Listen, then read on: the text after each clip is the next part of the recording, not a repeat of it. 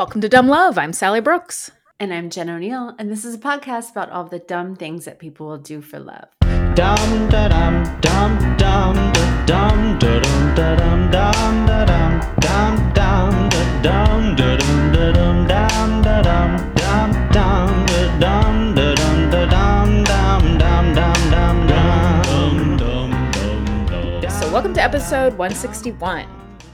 Welcome back, everybody. It's Labor Day. It is Labor Day when we're recording.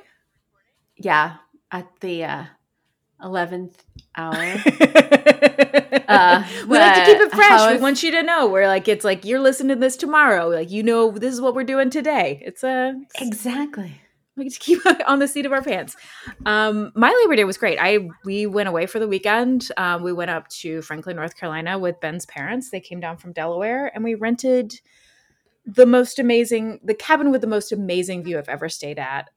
Your pictures looked gorgeous. I could not stop posting pictures. I just was like, I know it's the exact same thing over and over, but like, isn't it amazing? It was so beautiful. And it was like, it rained a bunch, and even in the rain, it was gorgeous. Anyway, just why do I live in why do I just like live in a city? I should be free. I should be running free in the mountains.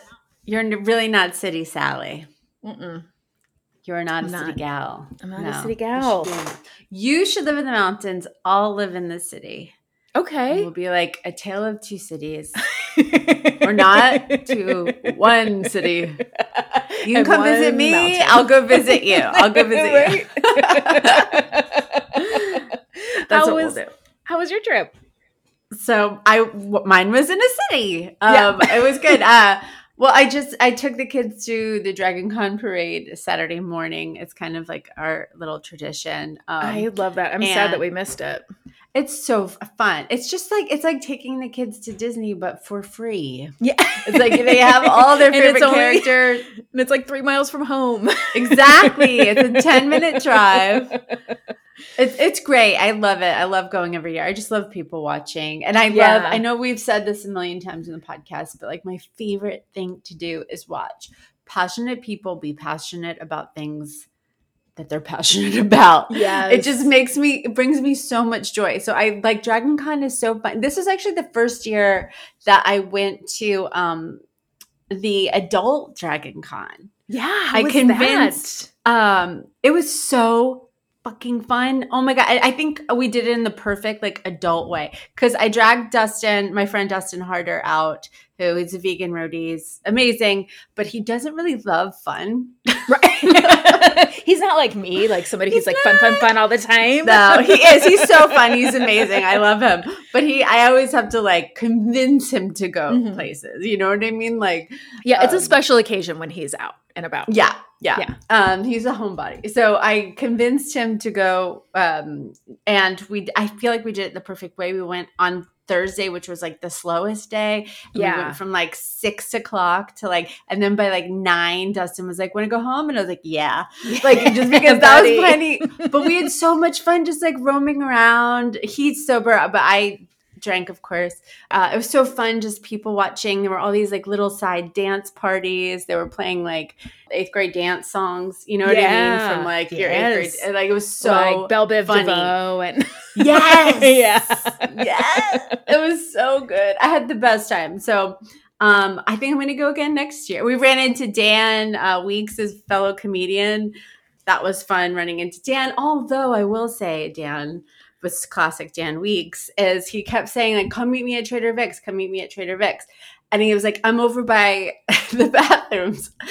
And he like, we're circling. I'm like, I don't see him anywhere. I just like, and so we were about to leave. And then all of a sudden I hear somebody scream my name. He's on a full on Wolfman costume. I was like, hey, did you not mention? No. I was like, did you maybe want to mention that I couldn't see your face or your hands or anything to be able to tell that was you. But then you heard his voice and you're like, there he is. Yeah. Classic Dan.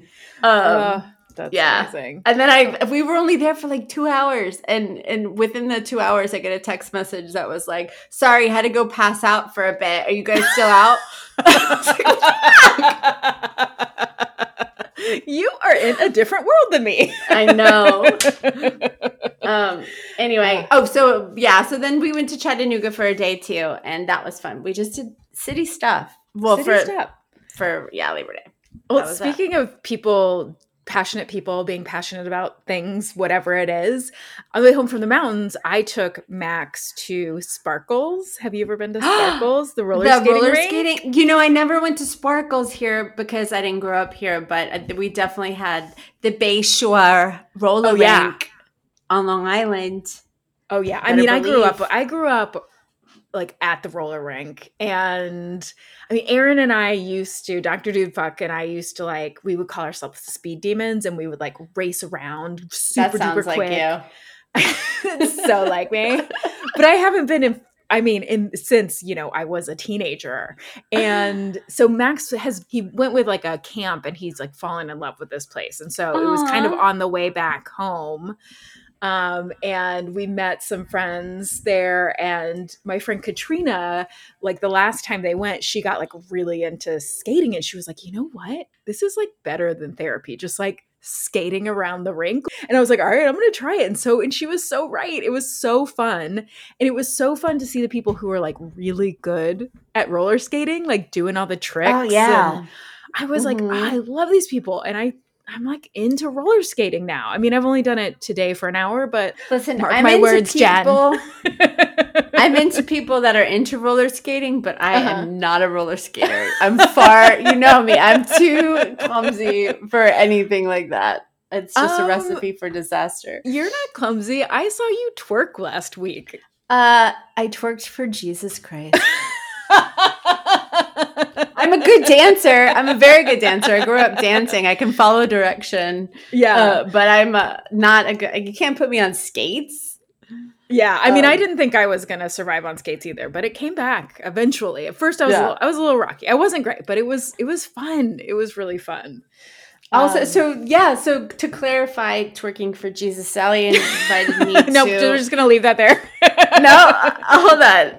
Sally invited me to like a hip hop dance class, fitness class thing. And it was at this rec center. And then it ended up taking place like in the chapel part of it. And there was like pictures of Jesus and a cross. And then like, it was like a full on altar. The teacher. Yeah, it was an altar. And then the teacher was like on stage and was just like, come on ladies, touch yourself. If you don't do it, nobody else is going. And it was all like, to where it was like a very sexual hip hop dance class. Yes. But you know what? Much twerking. Sally and I were really good at it. We were really good. We were good. They were like, first timers, you might not get it. You might not understand what we're doing. We're like, oh, we get it. There was a moment where she was there. Like, I was like, wow. Yeah. That was great. We had so much fun. It was the best time ever. I had so much fun. Oh my God. Yeah. There was a moment where they were like, okay, so for new timers, it's going to be, you know, left, right, BA, back, select, start, up, down. And then, and this, and Sally and I just looked at each other and nodded. And we're like, got it. We got it. We're going to nail this. And we fucking did. Oh yeah, we did. So fun. If anybody wants to join us, if you live in Atlanta and you want to come be a part of this, because I'm going to go back everyone. Well, I was all excited about going back this Wednesday, but I forgot I have a show. Yeah, and I saw you at a show. I was like, Jen, this was our new Wednesday thing. I know. Record our podcast, and then we're going to go twerk for Jesus. I blew it. Next Wednesday. Oh, you have to do your comedy, you little skits. God. Still doing it. But yeah, so it's Wednesday nights. It's at 7:00. It's called Evolve, and it's at Tucker Rack, and it's anybody can go. You don't have to have a membership. It's $12. So it's in Tucker, which if you're in Atlanta, you know where that is. So look it up. Coincidentally, right across from the Moonshadow Tavern that I've also been trying to get to.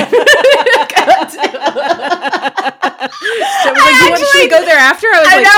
So you go, and everybody's like, no, there's smoking in there. I was like, there's smoking there. And then your friend Julie was randomly at, also at this dance class. You didn't know she was going to be there. And she was like, I was like, there's smoking there. She was like, just a little bit. like, that's enough. Especially if coming from dance class. Look, I said I love watching passionate people do things that they're passionate about. And some people are very passionate about chain smoking in bar. Yeah, I just mean, saying. So I was once upon a time too. I know. Weren't we all? Dude. Oh, all right. Well, let's get into our quickies. Let's do it. My quickie comes from an article for Mirror UK, written by Milica Kosic. Okay.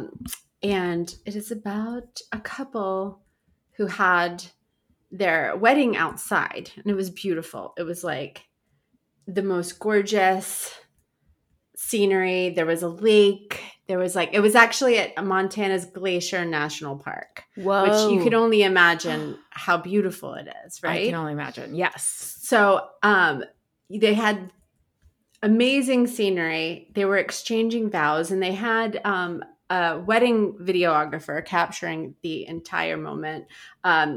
His name was Stanton Giles. So he captured them exchanging their vows to each other. And then there was a cry in the background, like, okay. Which diverted his camera over behind the couple across the lake. And that's when they found a grizzly bear who was attacking and eating a moose calf nearby. No. So their beautiful wedding, and they're in the middle of their vows to each other. They're going to love each other for forever.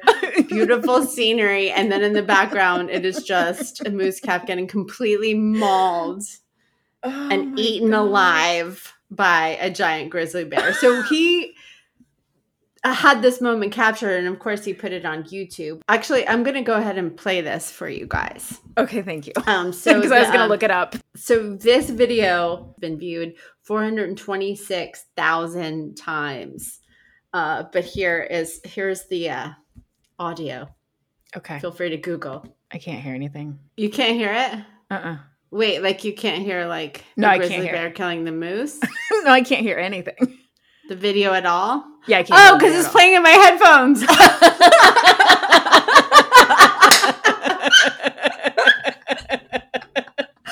Don't put me on roller skates. Oh, you ding dong. Hold on 1 second. I'm going to take out my headphones. I was like, this is really loud. I can't turn it up anymore. Hold on. Okay, I'm playing it now. Everyone I've loved, that I love now, and I vow to love, my past, present, and future.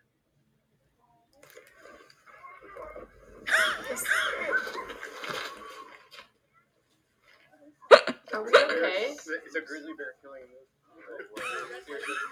Service. Oh, because I have multiple songs downloaded. I got my songs on my. They're trying to figure out how to like play songs. So it's a 3-minute video. I'm not going to play the whole video for you, but did you guys get the? Oh yeah, we got the gist. You got the gist. Like in the middle of their vows, right? Yeah, yeah. Oh. Mm-hmm. But, like, nobody was laughing. That's the most upsetting part. I mean, I'm going to guess that in that moment, just horrifying. I guess, but I feel like I would still laugh at the absurdity of it all. You gotta laugh at the, yeah, and just be like, what the fuck? Oh, dude, that's amazing. Yeah. Okay. Well, no word from Steve Harvey yet if he's going to pay for their wedding. No word from Steve Harvey yet. Wedding if he's going to put that grizzly down. What are you going to do about it, Steve Harvey? Send them to Italy. Send them to Italy. And then send us. No, that's Italy. Olive Garden. What if what if this couple then just like took it over to the Olive Garden? You know what I mean? They're just like, well, that didn't work. So let's just go to the Olive Garden, take some photos, and maybe they'll send us to Italy. If you guys had to have listened to last week's episode for this to make sense. But anyway. I feel like it's worth a shot. Totally. Worth a shot. Plus, then you get breadsticks. That's great. Exactly. Okay, well, my quickie is a good old-fashioned listicle because everybody loves a listicle. It is by Salima McCullough from BuzzFeed, and it is 18 divorce lawyers are sharing their most outrageous reasons why people get divorced, and I truly am lost for words. Wow. Okay. Yeah, I mean, that's the headline. Not me personally, lost for words. Never. Okay, this is from a Reddit user named DUnit7810. So these are all lawyers who wrote in about their clients. So one of her clients thought his wife was having an affair. She would actually just go driving around for hours of the night playing Pokemon Go. They still got divorced. Oh my God. You know, sometimes people just need some space. Right? I'm like, I feel like it's probably like the equivalent. Like if she's like, I need to be away from you for all night, every night. Oh, it was all night, every night? Well, I don't know. It just said she would go driving around for hours of the night playing Pokemon Go. But that is so funny. Yeah. At my last firm, a couple did their will with our firm. They were married 40 years total, divorced, and remarried once. The husband wanted us to put in his will that his kids get his entire estate, but he did not want us to tell his wife.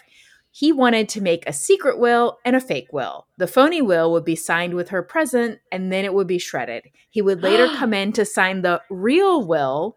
He copied his wife on the email that had all of this information disclosed in it. Oh my God, what an idiot.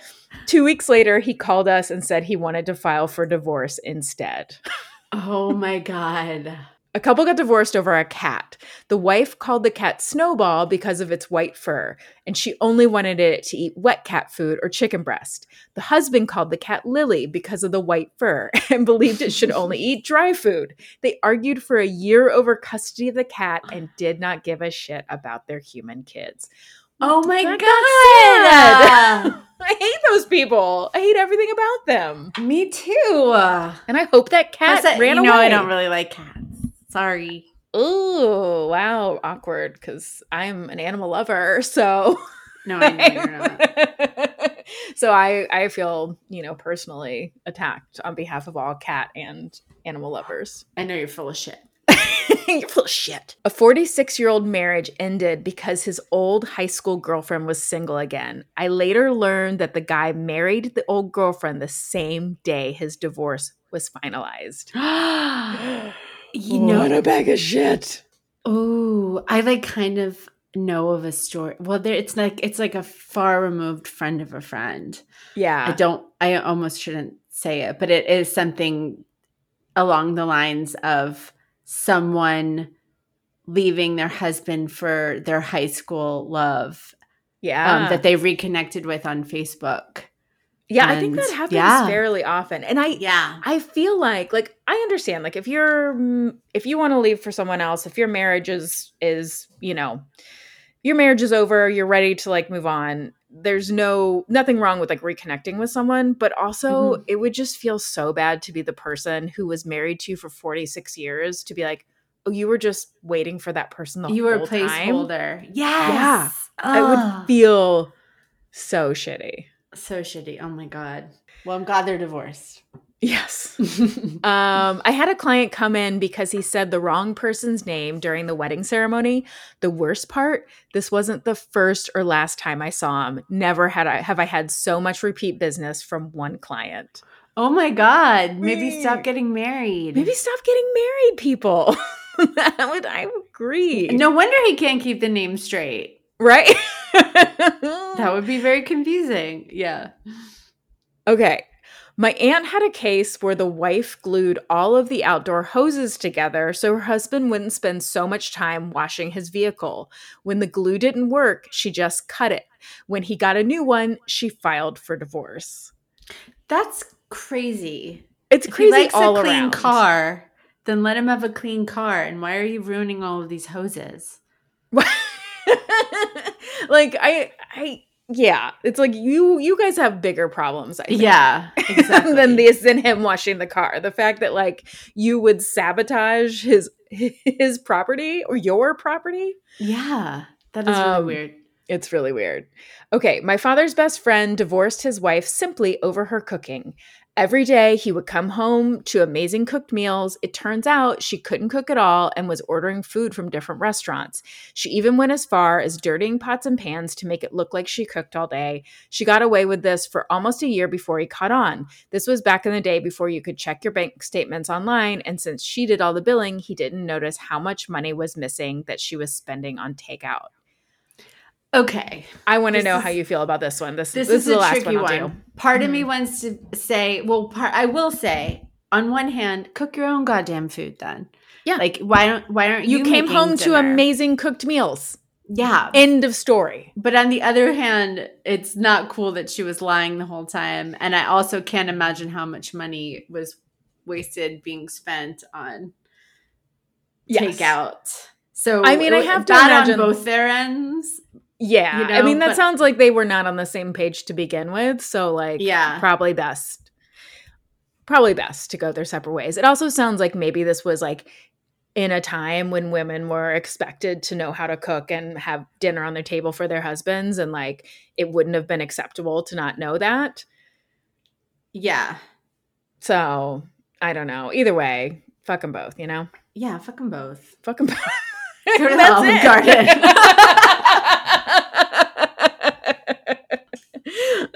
it. That's my in conclusion, fuck them both. In conclusion, go fuck yourselves. All right, that's all I got. All right. Hey, Sal. Hey, Jen. Are you ready for a crazy story? Yeah, I'm ready. Good. I have one. Okay. So this, my story this week comes from an article for foxnews.com written by Stephanie Nolasco, and also an episode of Who the Bleep Did I Marry? My favorite. Who the Bleep Did I Marry? I can't tell you. Okay.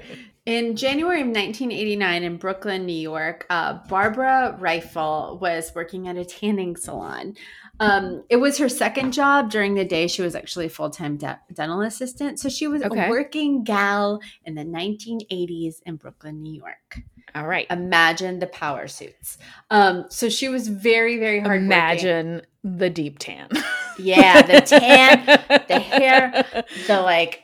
power suits with the Reeboks, you know, when you're walking from the subway to your job. Yeah, when you have your nude pantyhose and then the Reeboks. Oh, yeah. Yeah. Can I tell you that I probably talked about this on the podcast at some point, but I've always wanted to have a night where we go, like, bar hotel hopping, but, like, all dressed in with girlfriends, all dressed in power suits with like white Reebok. I'm in. Let's do that. I have no reason to wear my power suits anymore. I know. Like I want like shoulder pads and the whole shebang. Yeah, like briefcases. That sounds amazing. Let's do it. Okay. Let's start a revolution. Okay. So anyway, so she was very, very hardworking, and her friends said that she was like super popular and smart. She was also very pretty. She was gorgeous. So one day when she was working at the tanning salon, this big guy walked in. He was like super big and buff. He was what she called the strong, silent type. He was actually an ex-football player and also a dental student named Michael Mastroianni. She said that she was, as soon as she saw him, she was just like instantly smitten with him. She said that he just made her feel like a giddy schoolgirl is what she said. And so just a few weeks after they met, he ended up asking her on a date. And after they went on their first date, they were totally inseparable. He was just like totally over the moon for her. He told all of his friends that she belonged with him is what he said. Wow. That's really sweet. Yeah. I think. I don't know. I don't know. You don't like stuff like that, but I'm like, what? I do? No, I'm just saying it's very sweet, but then also I'm like, I don't know where this is going. So, okay. But also, somebody said it to me. That's a line I would fall for. Yeah, I would be like, if somebody said it to my face, I would the biggest eye roll. Yeah. I would be like, do you want to marry me? No, just kidding. So On May 23rd, 1992, 3 years after they met, they ended up getting married on a Sunday afternoon in a Brooklyn church. Barbara said that the entire day was a total dream come true, but the only thing that was a little weird with their wedding day was that when she went to light the candle at the altar, hers wouldn't light. Yeah, she said she shrugged it off, but just like enjoyed the rest of the day. So shortly after they were married, she took a backseat in her career to focus on Michael's. So he went to school to become a craniofacial surgeon. What? I thought you meant like she. Like the craft store. Michael's craft store. She was like, I really just need to focus on like what's their inventory today. Yeah. What kind of glue guns do they got in today? What kind of thread do they have? Baskets. What can I bedazzle? This was puffy the 80s, paint. So it was like puffy paint. Yeah, puffy paint t-shirt. He went to school to become a craniofacial surgeon, and then she took care of him while he went to school for 4 years. So she supported the family. And he became an oral surgeon. And then they ended up having 2 boys. So everything was going great. He was making all this money. They lived in a beautiful home. Happily ever after. Right? That's usually how this show goes. But then in the early 2000s, you guys would only get that if you were around in the early 2000s and watched Conan O'Brien. Anyway, so he started. That's when he started acting weird. He became increasingly angrier, and he had a really bad temper, is what her and her friend said. One night in particular, he came home from work and he looked totally disheveled. And when Barbara asked him, what was wrong, he said that he had hurt his back and he had just took some Demerol from work. No big deal. But he said that he accidentally took a little bit too much, and that's why he was out of it. And again, she just shrugged it off. But yeah, soon Michael's coworkers started to notice that he was acting strange, and they confronted Barbara about it. They asked her, if he seemed weird to her, and she said, no, maybe just a little stressed out. Why? And they were like, oh, okay, because we just found him passed out in the bathroom with a needle in his arm. Oh, so yeah. Is he acting strange? Oh, why? Is it weird to you? He apparently had been practicing medicine with a full-blown drug problem. That is so scary. Yeah. Like he would treat patients and then go in the bathroom and shoot up. It's like, so he ended up giving up his dental license and he went to rehab in West Palm Beach, but he checked himself out after only 3 days. And then 2 weeks later, he ended up relapsing. And one night in particular, he didn't come home, and it was strange because it was his son's birthday and he missed it. So Barbara thought it was weird. So at midnight, she left the house and started looking for him, just driving around the neighborhood to see if she could find him. And that's when she saw a slew of police cars and Michael standing there. He had been in a car wreck and he was okay, but there was another woman there with him. Yeah, he had been cheating on her. I know. Yeah. And so he denied that he was having the affair. Of course he did, but he couldn't deny that, he was doing drugs again and had a drug problem. So he ended up going back to rehab again to get his life together. He stayed this time in rehab for 3 weeks. And when he came out, he seemed to be better, and he seemed, ready to turn his life around for the better. And so he tried to reinvent himself, and he started a new career in tissue recovery. So he started this business called Biomedical Tissue Services in 2002. Basically what it does is it sells body tissue from cadavers for transplants, for research, and for bone grafts.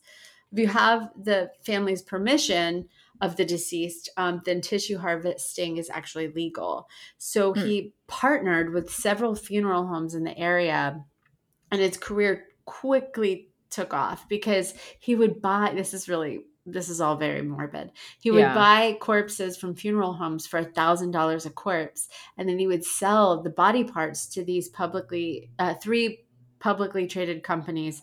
And then he would sell them to the doctors and surgeons for $18,000. So it was like he was making a ton of money. And he was, at that rate, he was harvesting about 20 bodies a month. So, so Barbara and Michael were doing well again. And, you know, years went by and Barbara thought that they finally had their back, on, their life back on track. Mm-hmm. And then 5 years later in 2005, which at this point is 13 years into their marriage, Barbara ends up getting a phone call from Michael. He's at work and he's whispering. And he was like, Barb, the authorities are here and they're searching my office. They're confiscating my things, et cetera. And she was, you know, confused, of course. And Michael said that he had no idea why they were there. And that it probably had something to do with his business partner. But Michael was arrested for harvesting human remains without consent. Uh-huh. Yeah. Oh. Yeah. Oh. The DA claimed that he had been doing it for years. Basically, what he was doing was paying off funeral homes and buying corpses without the permission of the families. So they'd like tell them that they had been cremated and then just give them the body? Yeah. It's so messed up. It gets even worse. So it's so bad. And so, but Michael denied all of this after he was arrested, and Barb believed everything that he was saying. She believed that he was innocent and this was all just like a big misunderstanding. But, you know, as the months went by into the investigation, he was looking pretty guilty. And at one point, Michael asked Barb to come into the upstairs bathroom and he ran the shower water because he thought that their house was being bugged. And he asked her, "Do you think I should run?" And then she was like, "Are you innocent?" And he was like, "Yes." And she was like, "Well, if you run, then you'll immediately be considered guilty." And he was like, "Okay, then I'll stay. I'm innocent." And she continued to stay by his side.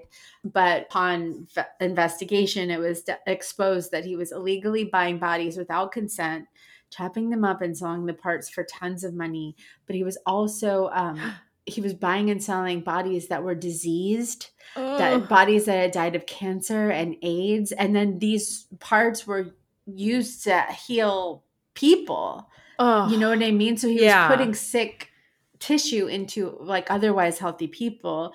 And he got away with it for years. For years he got away with this. But the only reason that he got caught was because the funeral home that he had done most of the harvesting at was sold. And the new owners, when they were looking around the home, they discovered this like secret room that had like blood and entrails all over. And then there was a secret elevator where corpses would be lifted straight up to another room where he cut up bodies. Oh. It's so gross. Listen, you guys asked for this shit. We told you we don't want to do this anymore. We said that we were done with the heavy true crime shit, and you guys kicked back. We love it. You sick fucks. Asked for it. So here you go, you sickos.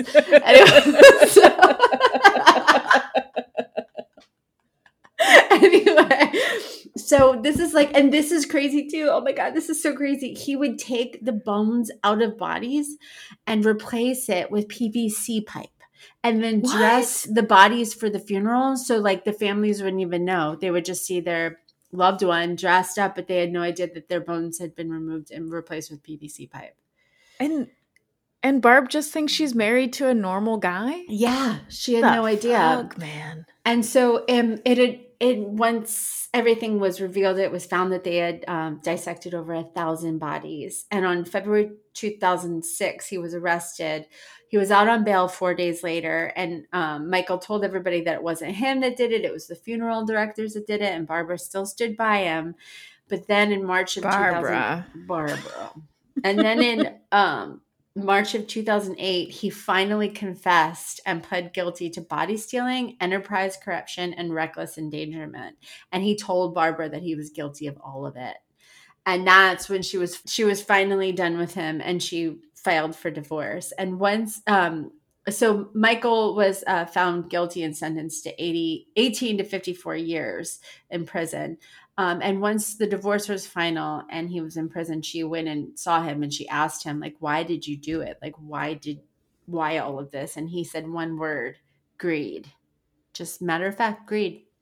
And so he was sentenced to 1854 years, but he died in 2013 while he was in prison from complications of metastatic liver cancer that had spread to his brain and bones. If that isn't karma, then I don't know. Right? That's what I was going to say. I know. And then Barbara actually wrote a book about her experience. It's called The Body Snatcher's Wife, My Life with a Monster. And I looked it up, and it actually has 48 really great reviews on Amazon. All right, Barbara. Get it, Barbara. Make lemonade, I guess. So. Oh, shit. I know. It's just such a wild story. Oh, it just is. I mean, like, that's just so gruesome to be like, I mean, I guess you just... You do it. It's like you start in the business and you're like, well, what's the difference if I don't have their permission. They don't know anyway. So I can just, you start then buying bodies on the side. And then you're like, it's like you go, it's like every little inch you just become desensitized and you convince yourself it's okay. I don't know. It's so sick. I can't imagine putting PVC pipe into a person's body. Me neither. I really, I mean, just, yeah. I guess that's a good thing, right? Sally, you're really impressing me right now. I'm such just a good person. Just when I think I know you, you would unveil something else, and I'm like, I would have never known. I would have never known that you wouldn't take somebody's bones out of their body and replace them with PVC pipe.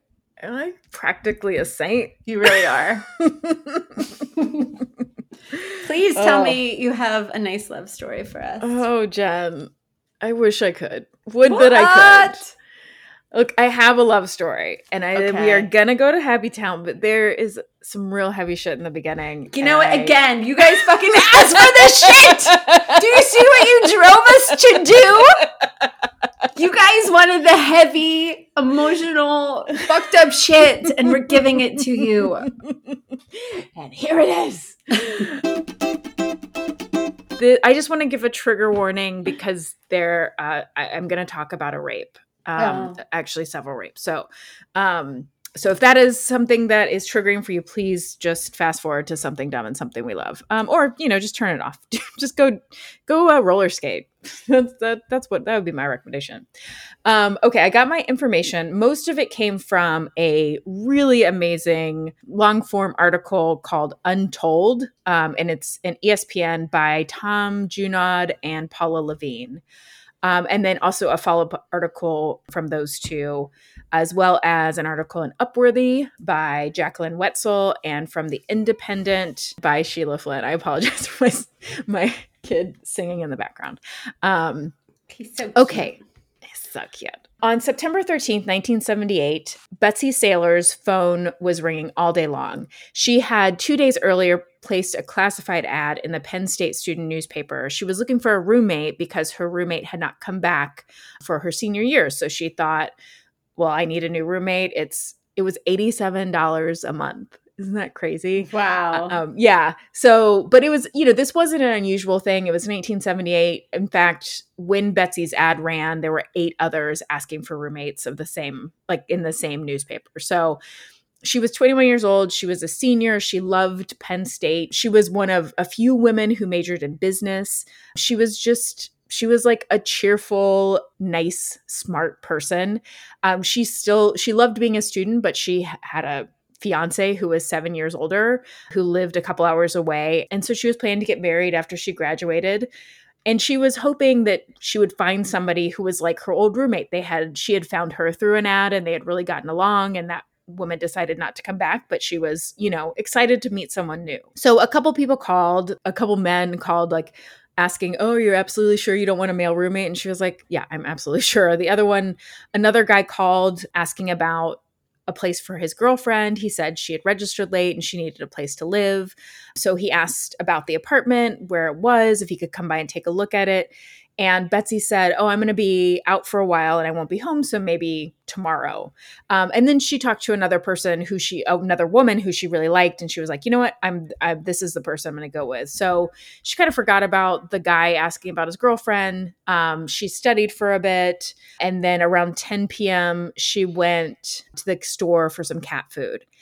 And when she got back from the store, she thought she heard her cats knock something over in the apartment. and she hit the light switch, but the room, like, the light didn't come on, and she was kind of like, what's happening? And then she said, the next thing I knew, I had a hand around my mouth and a knife at my neck, and a voice said, I'll kill you if you say a word. Oh my God. And she told him, you can take my jewelry. I'll tell you where it is. And he said, I'm not going to do that. And she asked, what are you going to do? And he said, I'm going to rape you. Oh my God. And she said she recognized the voice from the phone. It was the boyfriend who had called about the apartment.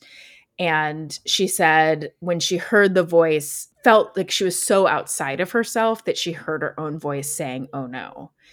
And obviously I'm not going to go into the details about what happened, but it was pretty brutal. And he did rape her. And after that happened, she called the police, and then she called her mom. And when Betsy called her mom, the first thing she said was, I'm okay. And her mom says, when your child says, I'm okay, you know that something has happened. Mm-hmm. And she said that Betsy was able to just calmly tell her step-by-step what had happened. The only thing she didn't say was the word rape. Betsy said, I wouldn't use that word. I wanted to spare her that. She said, Mom, I've been sexually assaulted, as if that would make it better. But even though, you know, this was 1978, this was Penn State, I am prepared to press charges, and I will tell anybody what has happened to me. So the rapist had left his fingerprints in her apartment, and it came back that the prints belonged to a Penn State college football player named Todd Hodne. And Todd Hodne had been suspended a month earlier from the football team because he had raped another woman at knife point. Oh, my God. But despite his suspension from the football team, he had remained on scholarship and had not been kicked out of school. He still lived on campus. And Betsy was actually one of 5 women that he raped at Penn State. There were others that wanted to press charges, but for whatever reason, the prosecutor was like, the evidence wasn't as strong. So Betsy was the first one who was able to press charges against him. And she testified against him both at like a pretrial hearing and at the trial. She endured a brutal cross-examination, but he was found guilty, and she won. But even though he was found guilty, he was allowed out on bail to await sentencing. He was sent home to like wait for sentencing to Long Island. And while he was out on bail, he continued his serial rape spree. He raped at least 6 other women, and he murdered a taxi driver. Oh my God. He was finally caught and sent to prison, and he died there in 2020. So that's the last we can talk about that guy. So a lot of people were in the courtroom to see Betsy testify against Todd Hodne in 1978, and many of them were actually there to support him, including a lot of his teammates, because they were encouraged to go by their coach, who was Joe Paterno, who I'm sure everybody remembers as like the longtime coach of, you know, and there are so many other scandals involving him. But one of those men who was a football player for Penn State was Irv Pankney, and he was particularly struck by Betsy's testimony in that he believed every word she said, while most other people did not. So the night after the preliminary hearing where she had told what had happened to her, Irv decided to do something. He knocked on Betsy's door, and she said that that knock changed everything for her. She said, I went to my door and I opened it, and there was a man that completely, seemingly filled the entire door frame. Like there was not a lot of space other than him. And he put out his hand and he introduced himself. He said, hello, my name is Irv Pankney, and I just want to let you know that I was in the courtroom today and I listened to what you had to say, and I believe every word that you said, and you will never have to be afraid or alone again. I will be by your side. Oh my God. So he was a junior at the time. He was a tight end. He was 6'5", 270.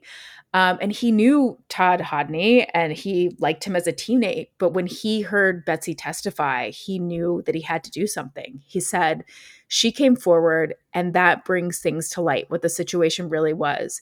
If she hadn't stepped up and he hadn't gone to trial, no one would have ever known.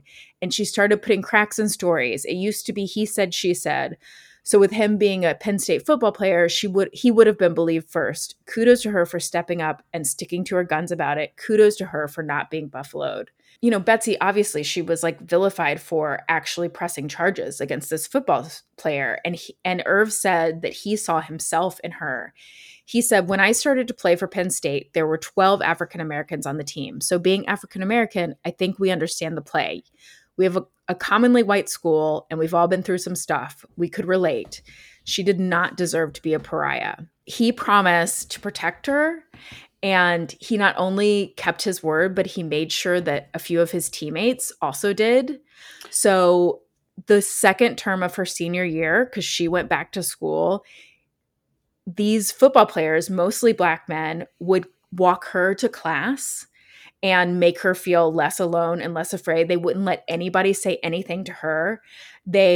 If they included her in everything they did, if they went to a party, she went to the party, and they were making sure that she was included. She says, it was huge for me. It was huge to me that somebody from the football team crossed over the line and befriended me. He could have closed ranks and said, we don't talk to her. She's done something against one of our brothers. But he did the opposite. He believed in me, and I was a stranger, and I was white, and he was Black, and he was my guardian angel. Oh. He gave me a bit of freedom that I wouldn't have had otherwise. He would have the occasional get-together at his house, and I was invited, and everyone knew who I was. I don't know if Irv was talking to them or whatever, but there was an understanding there. I felt a bit of respect, and the respect came from, I believe, that a woman was taking on something quite large. And the majority of people that I was dealing with were Black football players that certainly had been up against battling big things their whole lives. So after they both left Penn State, Irv got married. He played 12 seasons in the NFL. Betsy also got married, and she worked as a career. They didn't marry each other? Hold on. Okay, fine. So Betsy got married, and she worked in HR. They both had children, and both of them suffered the loss of a spouse. Oh. So 40 years after all of this transpired, the people at ESPN were researching Todd Hodne as part of the larger story of Penn State football and all of the scandals. And they came across the story of Betsy and Irv. And so they decided to make a documentary short about them and their story. As part of the interviews and the filming, the reporters reconnected the two. And they had lost touch like way long before. And so in 2021, now 63-year-old Irv flew across the country and then drove across the state of Pennsylvania to knock on Betsy's door again. Aww.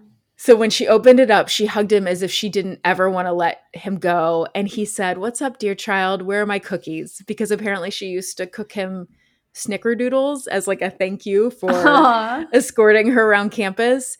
And they hadn't seen each other like since a year or two after they graduated. And they started to like get in touch once this, you know, all these interviews started.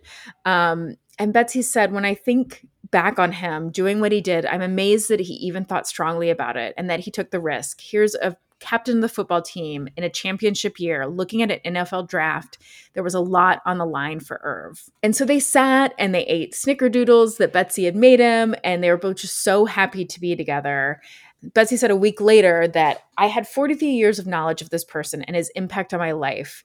And I was never able to really fully express and say a long overdue thank you. But then there's the magic that happened. As soon as I saw him, it was the most heart-to-heart transfer of appreciation and love that went right through me and then from him back to me.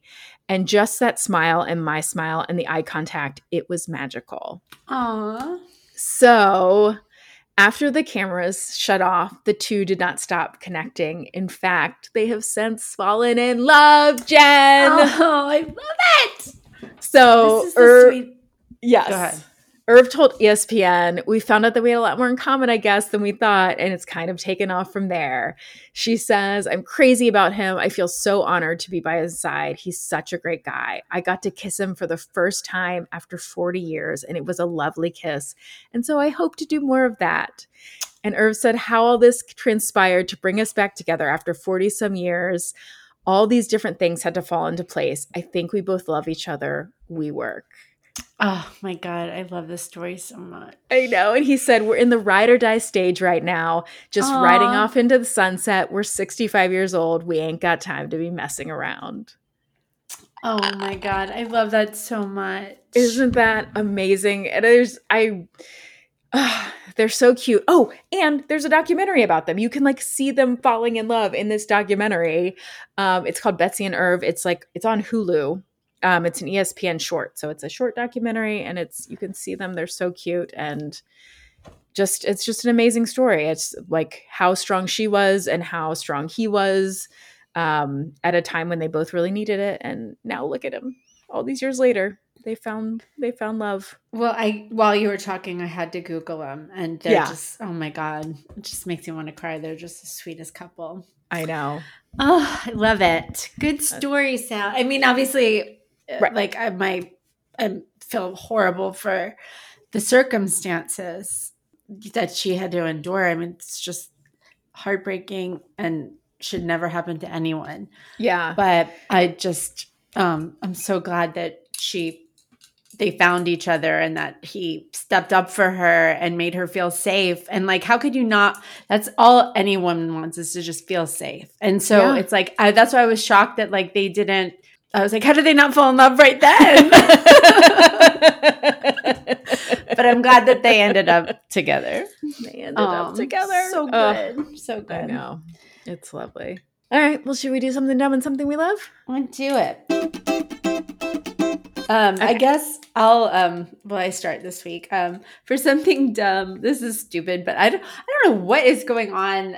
Mercury is like in retrograde or something. Like I just feel like one week it was a truck driving through a building. The next week it was one of my buildings was on fire. The next, luckily nobody was injured. It was one of the restaurants. It's fine. Everything's fine. Insurance will take care of everything. But yeah. Like everywhere I go, I just feel like what is happening? Like last night we were out to eat and we were in Chattanooga and there was a man it was a young man. He probably was like in his 20s, just passed out at the table and smacked the floor so hard. And he was stiff and everybody was panicking. Like it was just the wildest thing. Then he just like popped up and was like, I'm fine. But like everybody made him sit there and like the fire department came, the police came. It was just like, I just feel like so many crazy things are just going on right now. It's wild. I just hope we get out of retrograde. Okay. That's what I'm saying.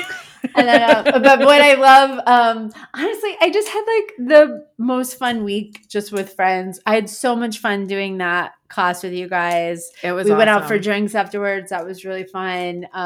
Dragon Con with Dustin was so fun, and taking the kids. And I just had a really fun, and then I had, went to my friend Seth and Danielle's for dinner on Friday, and we just like Danielle was like the best cook in the world. She made me a meal, and then we just listened to like old songs from back in the day that like just made us laugh. Yeah, like do you remember that Real McCoy song that like? Another night, another dream, but always you. Do you remember? And then there's like the rap part that's like, I talk to you. Like, it's the most ridiculous song ever. But then it like started a whole like, rabbit hole of like, remember this ridiculous song? Yeah. Where you doing like, I love doing like Spotify DJ where you just like pass the phone around. Everybody gets to pick something. So we had the best time. So I just had a really great week with really great people, and I'm very lucky to have such amazing people in my life.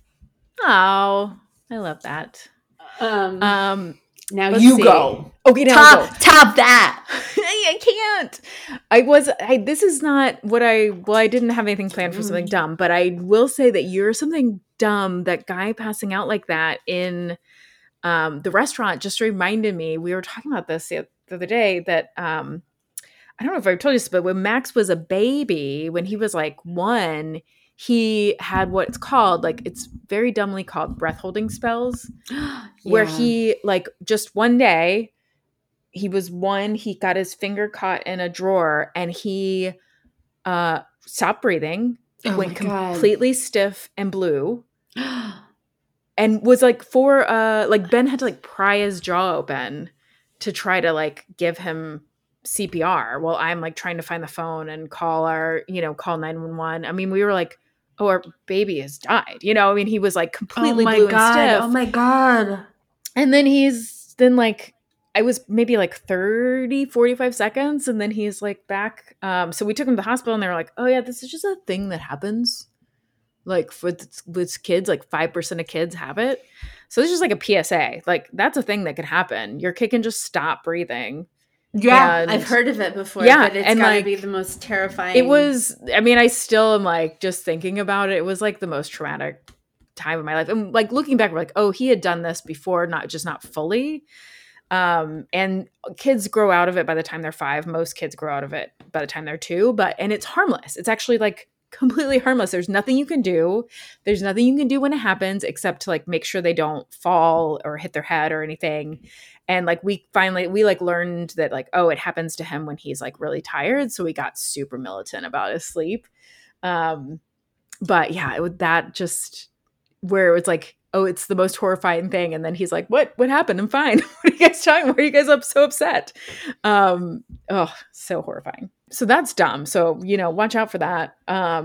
And something I love is just, you know what? I also had an awesome week with friends and with family. And it was so great to see my in-laws. We had such a great time. And just to spend time, I've been traveling so much. It was just so nice to spend time with. To travel again? Yeah. It was so nice to travel. Well, no, it was just nice to spend time with Ben and Max. It was so nice to get the fuck out of here again. Yeah, I just have been doing so much stand-up and been away. And like Max he's starting to read and he's like so on fire with reading. He's like so excited. He wants to read every book to me, and that's so fun. That's what I love. That's awesome. I love that too. I love it. That's all great. Right. Well, you guys... I'm sorry we called you. I'm sorry we were yelling at you a bit, but we love you. We love you so much. We do it all for you. You can find us all the socials. We're at Dumb Love Podcast. You can email us at dumblovepod@gmail.com. You could rate and review. You could tell a friend. You could come see me on the road. I will be in Indianapolis at Helium September 16th and 17th. I will be at Comedy Key West September 29th. Through October 1st. So come see me in one of those places if you live near them or just, fly in. Let's have a great time. Do it. And I'll be in Atlanta a lot. I'll be at Old Fourth Ward Distillery on Wednesday. And then on Friday, I will be at the Laughing Skull Lounge at 8 o'clock. And then I will be Saturday at the Laughing Skull Lounge at 5 o'clock and 8 o'clock. And then I will be at the Laughing Skull Comedy Festival the last weekend of September on... I'm not even going to list all the shows. It's just a comedy marathon. Come to that. And I also wanted to plug really quickly. We're now in festival season. I'm going to be doing it every week, plugging the Red Clay Comedy Festival. That tickets are on sale now. It's here in Atlanta and East Atlanta. It's going to be so much fun. November so much fun. 10th through the 13th. And, it is going, we have Joel Kim Booster, Ashley Heseltine, Sashir Zameda, Sean Patton. We've got all kinds of fun stuff. We have the Are You Garbage podcast. We have lots of fun things coming up. And we just added, which I'm super excited about, it's a band called Forever Young. And it is a 90s and 80s themed band. No. Yeah. And that's going to be at it's going to be at the after party on Saturday night, but you could buy tickets to it. The ticket link will be up soon. And it's going to be so much fun. Like we're going to have some of our headliners singing songs. It's just going to be a big old 80s, 90s dance party. And I'm very excited. I love it. Yeah. So fun. Did you write all that shit down, guys? Yeah, did you guys write it down? Come support us. Thank you guys so much. We dumb love ya so hard. And please make sure to get out there and do something dumb for love. Dum da dum dum dum da dum da dum da dum dum da dum dum dum da dum da dum da dum.